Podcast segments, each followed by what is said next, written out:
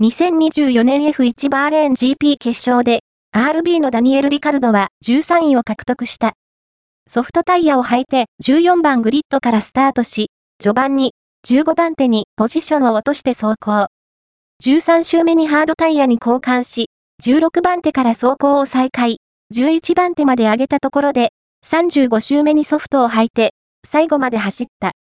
投稿、リカルド、順位入れ替えは想定内。角田が冷静になって、一周早く譲るべきだった、と言ってくれるといいね。F1 第一戦は、オートスポート、ウェブに最初に表示されました。